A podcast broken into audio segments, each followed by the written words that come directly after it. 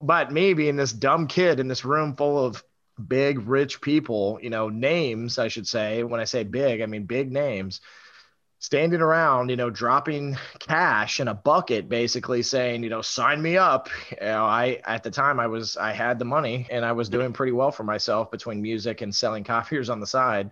And so I did it. Hello, fellow risk takers, and welcome to my worst investment ever. Stories of loss to keep you winning. In our community, we know that to win in investing, you must take risk, but to win big, you've got to reduce it. This episode is sponsored by A-Stotz Academy, which offers online courses that help investors, professionals, business leaders, and even beginners to improve the finances of their lives and their businesses. Go to myworstinvestmentever.com right now to claim your discount on the course that excites you the most. Fellow risk takers, this is your worst podcast host, Andrew Stotz, and I'm here with featured guest Dale Dupree. Dale, are you ready to rock? I'm ready to go, bro. Let's do it. So, let me tell you the audience about you. Dale is leading a sales rebellion. Ladies and gentlemen, join the rebellion. And that rebellion is against the mediocre ways of the status quo in order to put people over products, community over commissions, experiences over performing a pitch, and fellowship over negotiations. Dale, take a minute and fill in further tidbits about your life and tell us about your rebellion, damn it. Yeah, absolutely. I, will I'll be honored to do that. So I'm uh, just a little old soul born and raised here in Orlando, Florida, in the United States of America, or as we say it down here in Florida, America. America. Uh, so, and I sold copy machines for the last 14 years of my life. I've been running the Sales Rebellion for two.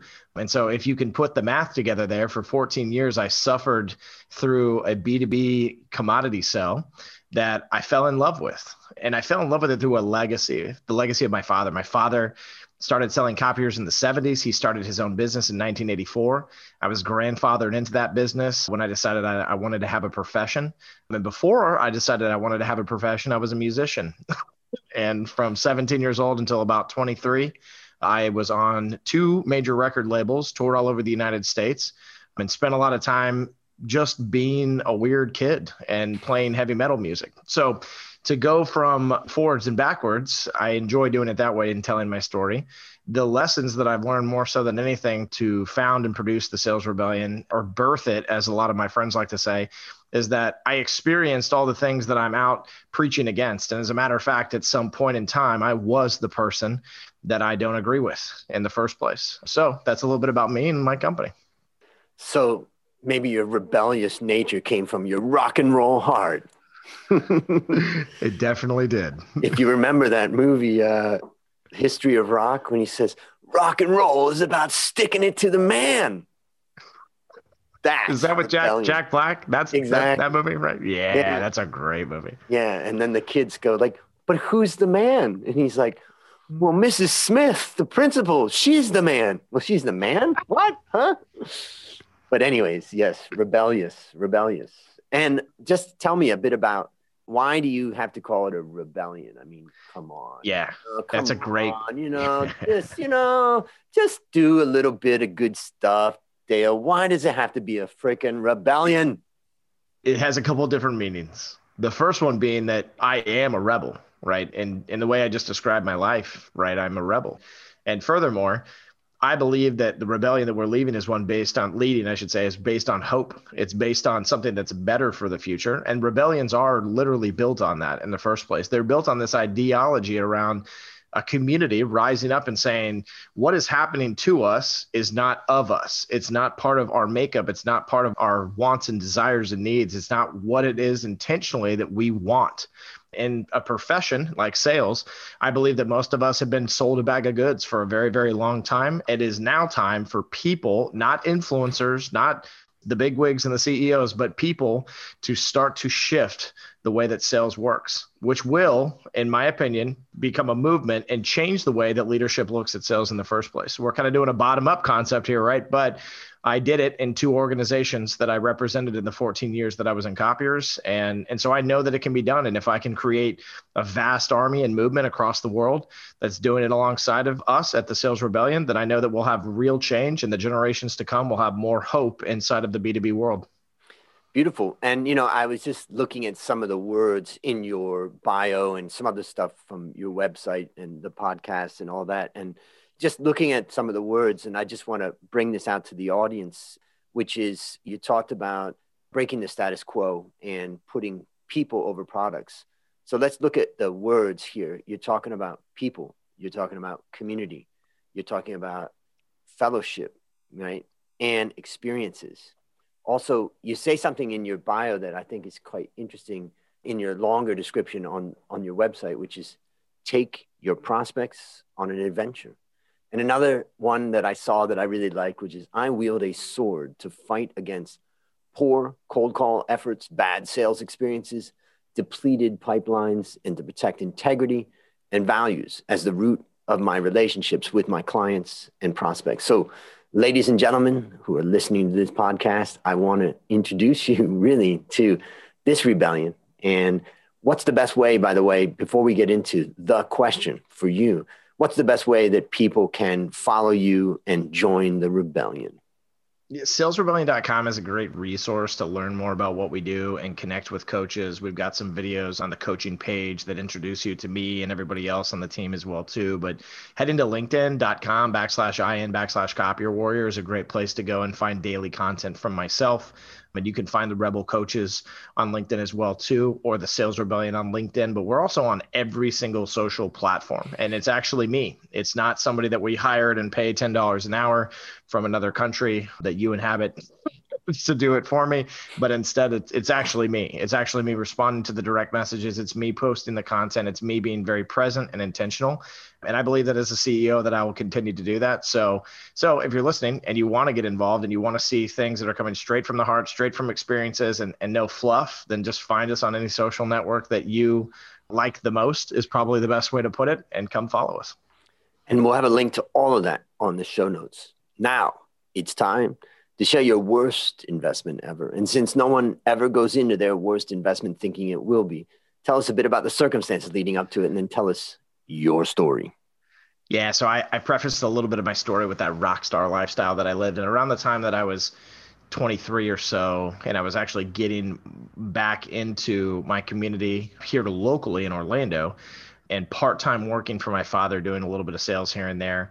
I was also rubbing elbows with some of the top dogs, and and some people will know the name Lou Pearlman, and some people won't. But he uh, was a very popular manager for a very popular boy band, the main stage at one point. And actually, I think it was both of those boy bands actually had Lou at their at their back at some point. I don't know for how long with all of them, but but he was a local Orlando All Star, and if you were doing anything in the music scene and and he spoke your name, you'd light on fire and so rubbing elbows with people that were in his circles was important. But one day I got an invite to come to his beautiful mansion and hang out with him. And some of the artists that he has helped to produce and turn into big, wealthy status figures right?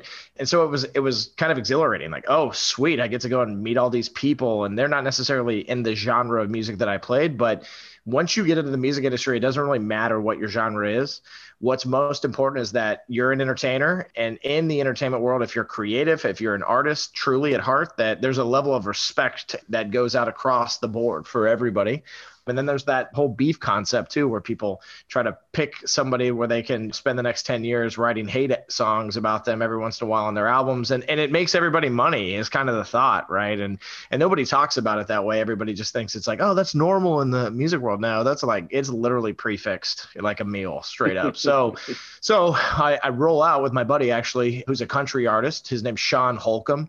I definitely recommend anybody that listens to folk or country to check out Sean. He's a great artist here in Orlando, but at the time he was still kind of coming of age and rising in the music scene.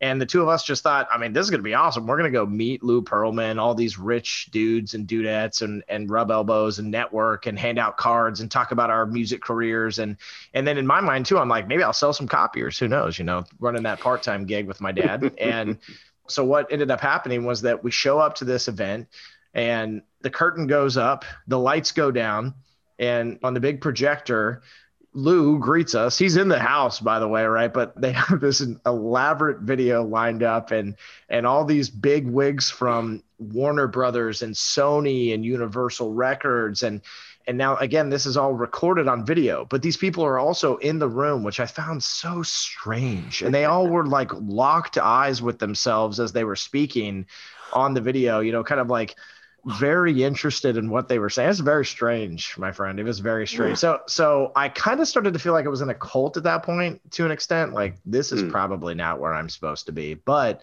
we stuck around, we watched the video, and then we realized that what we were invited to was a company called Burn Lounge. And now if you if you Google it, I'm sure you'll find details and information about Burn Lounge, which is one word. But if if anybody knows Spotify or or even Napster, if Napster rings a bell, Burn Lounge was this concept back in 2007, that time frame and era. 2008, 2007, somewhere in there when it was founded, that was essentially selling artists' music through membership structures. And so hmm. you could essentially be a user of this Burn Lounge product and you could go into your burn lounge and you could say, "Oh, I want the new Britney Spears album," and you could pay half the price or a few bucks less sometimes, right? It was they had this whole savings thing happening mm. inside of their pitch, but at the same time too, they said, "And now you're an artist and and your music's on here, and you can also go to your friends and say, "Hey, buy my CD," but also you can buy anybody's CD on here." Now, again, Andrew, you got to think 2007 here because it's 2020, and you and I are probably sitting here going, "Well, you can just go on a torrent and download anything you want these days." But in 07, it was kind of it, it was kind of exclusive to be able to have access to like a discography, or mm-hmm. let alone like you know an entire discography of different artists, not just one artist, right? But an entire book that a record label owned. So there was kind of this temptation to think like this is actually kind of cool. This looks interesting. Well you know it was $50000 $20000 $10000 to get bought into this and it was dun dun dun a pyramid scheme so I, I'm sure you were kind of waiting for that to show up here. But as they kind of go through this whole, we're learning about this stuff, I'm thinking like, this is awesome. And then they go, now here's the best part. After you sign up, get 10 of your friends to sign up underneath you and all their sales will level you up, you know, and, and basically what was really interesting. Now, this is kind of the second time I was ever introduced to a pyramid scheme. First time I put money into it what was really interesting about it is that they sold it as a pyramid scheme in that room. I mean, they straight up told all of us that this is basically that this is a, an illegal pyramid scheme without really using those words, but it's how they sold it. They said, "Listen, right now you need to get in right now because in 5 years things are going to change." Was their exact words, and I swear to you, I believe that it was 2012 that they got sued by the federal government, which would have been mm. 5 years later, right? Like the FDA or whatever took them down. And so, but me being this dumb kid in this room full of big, rich people, you know, names, I should say. When I say big, I mean big names standing around, you know, dropping cash in a bucket, basically saying, you know, sign me up. You know, I at the time I was I had the money and I was doing pretty well for myself between music and selling copiers on the side, and so I did it. Well, I mean, it wasn't for me personally. It wasn't a even a year later that I hadn't seen any return, and two years later that it just started to feel like it was fizzling out. And I, I want to even say that by 2010 there was like this first wave of shutting it down essentially, and it was shut down so fast and so furious that it felt almost like there was no way that we were going to get any kind of answer about what happened even mm. it was pretty intense and and i, I kind of just lost sight of it i lost the money obviously and i never really paid much attention to it after that but man it was it was definitely one of those things I look back and I think about some of the things that even they said because what they they identified money as burn points is what they called them. and so they said they were like, yeah, you're going to put $10,000 in but it turns into burn points and burn points are worth $50,000 and like you know, or 50,000 burn points. It was insane. And I literally fell for it. Every single freaking word. Gullible little Dale, just like, take uh, my money. And for the listeners out there, a pyramid scheme is also called a Ponzi scheme. And it's really a form of fraud that lures investors and, and basically pays profits to the original or early investors with the funds that are coming from recent investors. And that's really the key. And it was a guy named Charles Ponzi that's named after, who in the 20s basically had the one of the biggest Ponzi schemes at the time, which is why we call it that. So tell us what lessons did you learn from this experience? Well, the number one lesson I think that I can give to people is that when the big wigs put their name on something, it doesn't give it credibility. And matter of fact, I mean, if you know who Lou Pearlman is and you look him up, I mean, the guy is is you took advantage of the bands that he worked with and really had a bad reputation, but that was this this secondary look at him, right? And most people have two looks, right? One one would be like the fake media and one would be the real media, essentially that that these people can operate under based on their reputation and the way that they are imposing themselves into the local community and the national community as well too. So understanding that just because Dwayne the Rock Johnson said you should do something doesn't mean that you should and sitting back and understanding that we control our outcomes much better than other people. And when you put your money in a place that's uncontrollable to begin with where you know there's this this promise of like if you sign a bunch of people up you'll make a bunch of money. But if you really look into a, a concept like that and, and you'll recognize that it really has nothing what they're telling you is that just sit back relax and you'll become a millionaire. And that's not how it that's not how it operates right? And, and most people that are that have made a lot of money will tell you strictly that they made a lot of money because they did work hard and that luck is not an, a factor that plays in. Making smart decisions intentional decisions and being very aware of what it is that you're doing is what's going to create that wealth that you desire not buying burn points and joining burn lounge by any means. And it's uh maybe i'll share a couple things that i took away. I mean the first thing is that there's a fine line between multi-level marketing and pyramid schemes or ponzi schemes the key yeah. element is that if if you're getting paid out from what other people are paying in, as opposed to some real products and services and something like that, there are legitimate multi-level marketing methods of distributing products, and it's very important that they follow the law because a pyramid scheme is illegal. And the other thing is that there's just the typical scam that comes out, particularly here in Asia, which is like the forex trading scam and you're going to make so much money. And i think that just beware because i just go back to i teach one of my courses is about you know how to how to start building your wealth investing in the stock market. So i try to aim for young people to help them get started. But occasionally an older person gets into my seminar and, and then they say to me they pull me over at lunch and they go you know i understand everything you're saying. It takes time to make money you got to invest it and let it grow slowly in the stock market, but it will grow and compound. But the problem is, I'm 55 and I haven't saved it all. I'm really screwed and I wanted to retire when I'm 60. Can you tell me the fast way to make money, Andrew? Uh. And that's when I say, if I had the fast way of making money, I would do it. And the reality is, is that there really aren't $100 bills on the floor just waiting to be picked up even when somebody is trying to convince you of that. The second thing that I take away is the idea that a big name person, think about big name people. Big name does not mean good name. And that it may be that they're big and all that, but it doesn't necessarily mean that they're good. And then also, the last thing is to understand that everybody who's approaching you with a opportunity is doing so from a financial incentive perspective. And that's, you know, that's business, whether they're a salesperson, whether they're an entrepreneur selling a dream, no matter what it is, they're being motivated by some sort of financial incentive. And generally, the rule that I follow is I would like to understand that incentive so that I can make a better decision. And if you find that those incentives are either not clearly stated or hard to figure out, or someone's denying that they have some financial incentive, those are some of the warning signs. Those are some of the things I think about. Anything you would add to that? Yeah, you know, I, I would also just say that the, you know, for me, one of the things looking back was is that I did have a mindset of how can I make a million dollars real quick here? And I'm 35 now.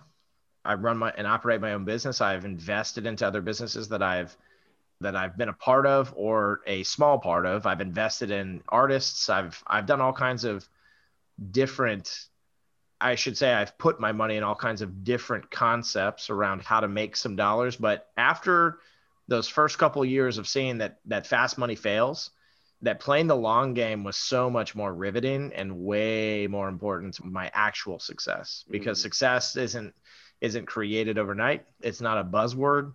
It is something that is a lifestyle. And if you're committed to a lifestyle of success, then you have to sit back and say that like retirement at 55 isn't a thing.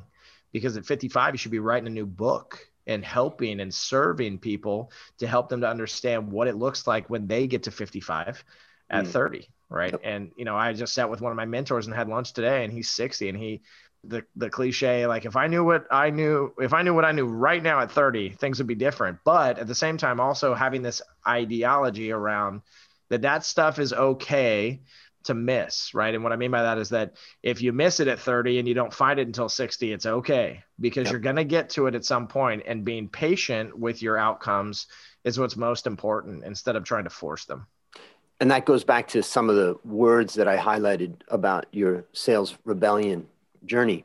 And one of those words is experiences over performing a pitch. And what you're talking about is sharing the experiences that you've had. And again, that brings us back to authenticity. It's your experience. It brings us back to helping and building community and fellowship and all that. So fantastic. All right. So, based on what you learn from this story and what you continue to learn, what one action would you recommend our listeners take to avoid suffering the same fate. And just imagine how many young people today are being lured in one way or another into that room, into that weird room. Yeah. Remember that if you can't touch it, feel it, see it, believe it, right? That it's not real. that what the the generation that's coming up behind me suffers from is this Instagram or Facebook lifestyle that they that they perceive people living you know oh i'm this i'm this big rich badass. And here's a picture of me in front of my porsche and my my wife that's a russian model and these things are all fake in most cases. The relationship with that woman between that man is fake. The car was rented in the first place or taken back because you know he didn't make his 10 million dollars the next year right? So there's there is a lot of fake out there and be very careful about what you perceive to be real. Remember that until someone proves to you that they care and that they want your success to come of what it is they're asking you to commit to, then it doesn't matter. It's not real in the first mm-hmm. place. And that no matter what, at the end of the day, nobody will care as much as you. And so show people just how much you actually care by making the right decisions around your wealth, your family, your community, your legacy, the integrity that you want to live by in the first place. And remember that there is fake at the corner of every street and every crossing. So beware beware of the fake Russian model hoax. or Russian, med- Russian meddling, or I can't remember. Anyway, yeah, yeah, something like that. Yeah, yeah, great, great points. Because when we were younger, when I was younger, you know, we didn't have all of this instant stuff coming up in our face, where you know we were constantly. We saw both sides of people. We didn't see their picture. We just operated in a world that was much smaller and uh, I think the best way to encapsulate what you just said and that I can think of for myself is that I just think of Robin Williams, mm. a man who had it all and then killed himself. And you think, mm. what struggles were going on inside of him? And we all thought he was amazing, funny, happy. And he wasn't any of that. He was torn inside. And so he's a great one to think about that all that glitters is not gold. Last question What's your number one goal for the next 12 months? So we've developed an app. It's called Refuge, and it's for rebels that don't have thousands and thousands of dollars to spend on sales training because it is expensive. It's part of our ministry as a sales organization to help those that don't make a hundred to two hundred thousand dollars a year and want to have personal development and growth in their life or access to it, I should say, through a community such as us, the rebellion itself. So we've made a $29 a month membership like Netflix and we have created a world that is gamified in which salespeople can come and dwell in, learn, and build community. So over the next 12 months, we're working on not just launching the first iteration, but releasing the second and hopefully and possibly the third before the end of 2021 as well too so that we have something that's evolving as well that people are are committing to that continues to meet the demand of the market and innovates and something tells me that as you play the game and the gamification of that app, you're not going to be earning burn points. Mic drop. All right, listeners, there you have it. Another story of loss to keep you winning. Remember to go to myworstinvestmentever.com to claim your discount on the course that excites you the most. Dale, as we conclude, I want to thank you again for coming on the show. And on behalf of A Stotz Academy, I hereby award you alumni status for turning your worst investment ever into your best teaching moment. Do you have any parting words for the audience? I'm just grateful to come on and share some of my experiences. I appreciate you and what you're doing with this podcast. Amen. And I appreciate your sales rebellion. I think we've all learned a lot from that. And ladies and gentlemen, if you want to learn more, just type in Dale Dupree or Sales Rebellion and in the internet, but also just come to the show notes and I'll have all the links for you there. And that's a wrap on another great story to help us create, grow, and most importantly, protect our well fellow risk takers. This is your worst podcast host, Andrew Stotz, and I'm here to say that I'm going to see you on the upside.